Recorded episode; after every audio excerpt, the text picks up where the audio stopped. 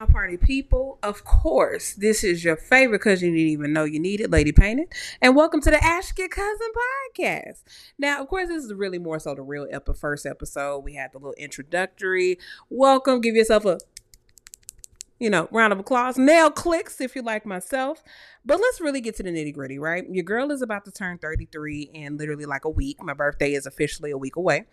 And I really want to talk about some things in life that I don't think we really start to realize until we actually hit that point in life, right? This is me sitting in my amazing Evan Bidell playsuit while I'm sitting here having a nice cup of tea.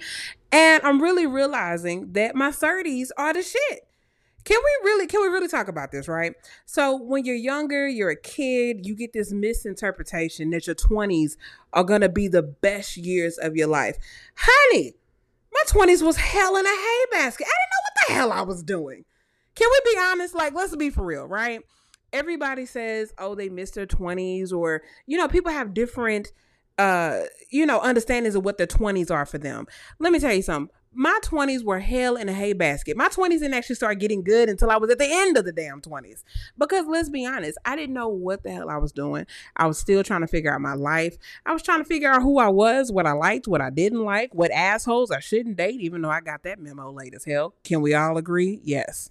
But no, what I'm really realizing is my 30s are the shit. I'm not gonna lie, my sense of style is better, my sense of worth is better. Just all the way around, everything is better for me in my 30s. And I don't know if anybody else can relate to this, whether you're man, woman, Chewbacca, for all I care.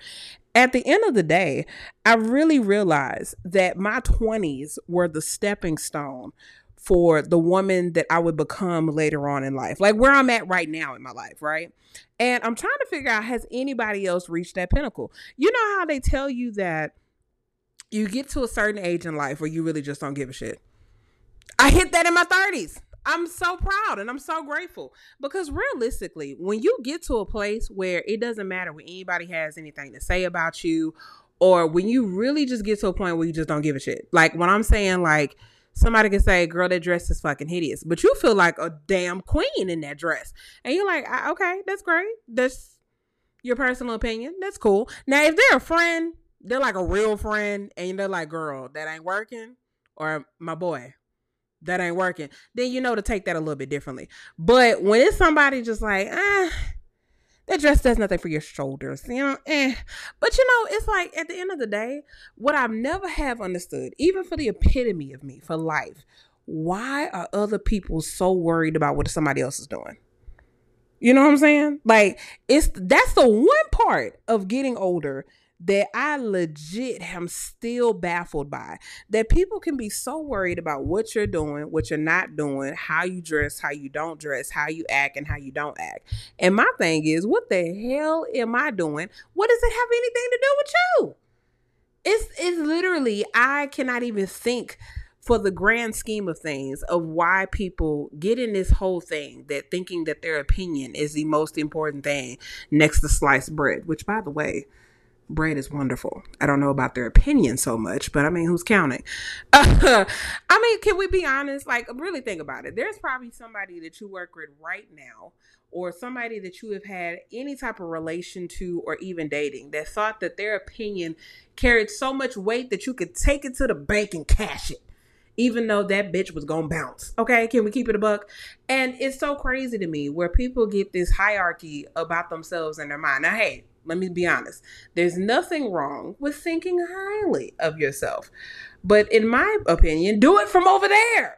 Okay? In the words of Jada Essence Hall, if you're not a RuPaul Drag Race fan, um, you know, I don't know what else to tell you, but it's amazing. But anyway, the point of what I'm getting at is it's like, what did those people do to get to the point where they're like, you know what, my opinion is the epitome of opinions and everyone must hear it. Like, no. Do you wake up in the morning and look at the mirror and just be like, hey, my opinion is all that there is and everything that it will be, and you must listen? Um, I think not. Let's not. That's cute. That was real cute. Let's not try that again. It's crazy to me because, like, let's be honest. Y'all know that at least at one point in your life, no matter what age you are, that you're listening to this, you've had at least one family member, family uh, member, tell you something about your life that you didn't already know. I mean, come on, let's be for. Am I right? Like you've always either had that mom, It's all new for me. So of course it looks like the first half of the podcast got cut off.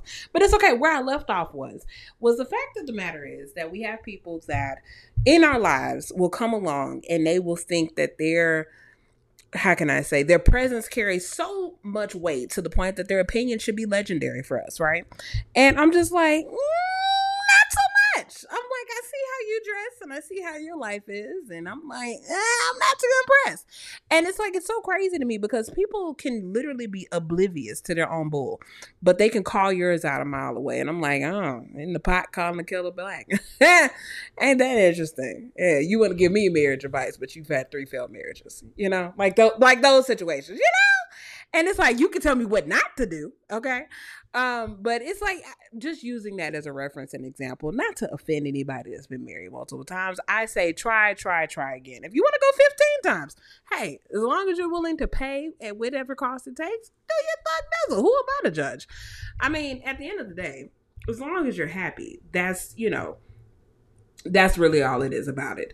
So you know in the in the grand scheme of things you know as a whole people really seem to think that their overall being uh, in your life. Like i say again it's going to carry so much precedent and so much weight.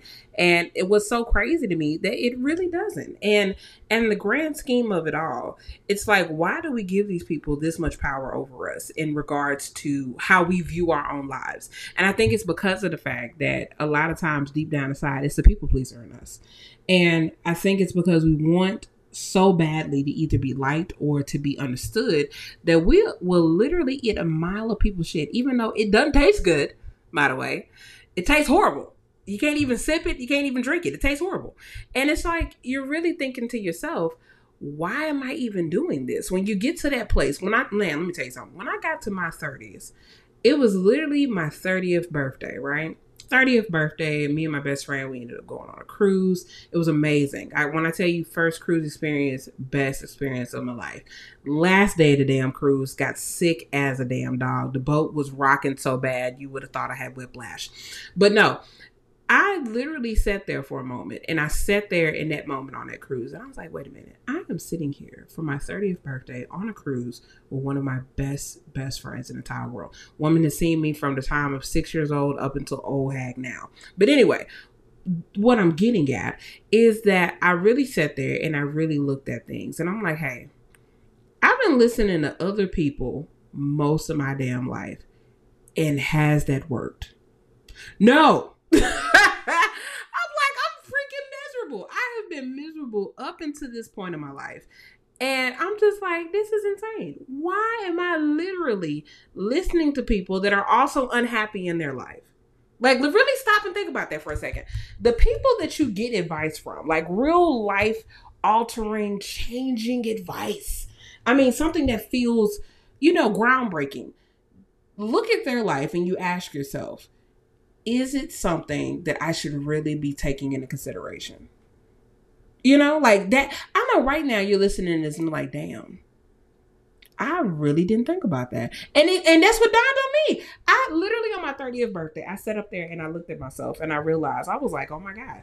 I've been listening to people that when I stop and look at their life, it's not about their accomplishments because everybody's level of success, success it's completely different. Don't let anybody tell you anything different. You don't have to have the big ass house. You don't have to have a million cars. You don't have to have all the money in the bank to feel like you are successful at where you are in your life. That's insane.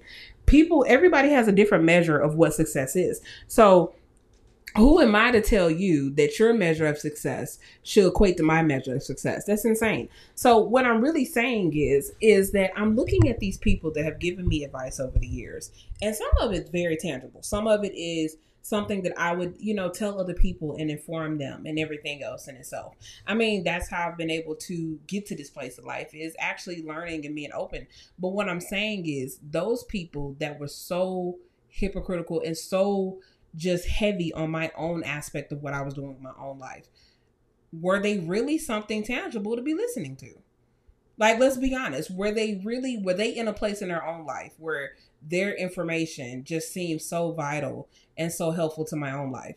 No, it wasn't. Because at the end of the day, I'm looking at your life and you're miserable as hell. And you're not even in the aspect of where you want to be. You're not necessarily crazy part about all of this is it's like when you get to a certain space in your life and you really realize that, hey, I've been taking advice here and there, which is great, but am I really paying attention to where I'm getting my information from? And that's really what you have to ask yourself. When you are in a place in your life where you feel stuck and you just don't know what to do, am I getting my information from people that actually seem like they're having worthwhile connections with people, worthwhile connections in their life? Do they actually feel like they're in a place of life where they're satisfied? Because here's the thing I know plenty of people that have retired from their, their crafts or whatever it is, and all of them are not necessarily happy. You worked all these years just to get to retirement age, and you really haven't lived. I mean, like, let's be honest. What is really living just so you can say you collected a check at the end of all of it?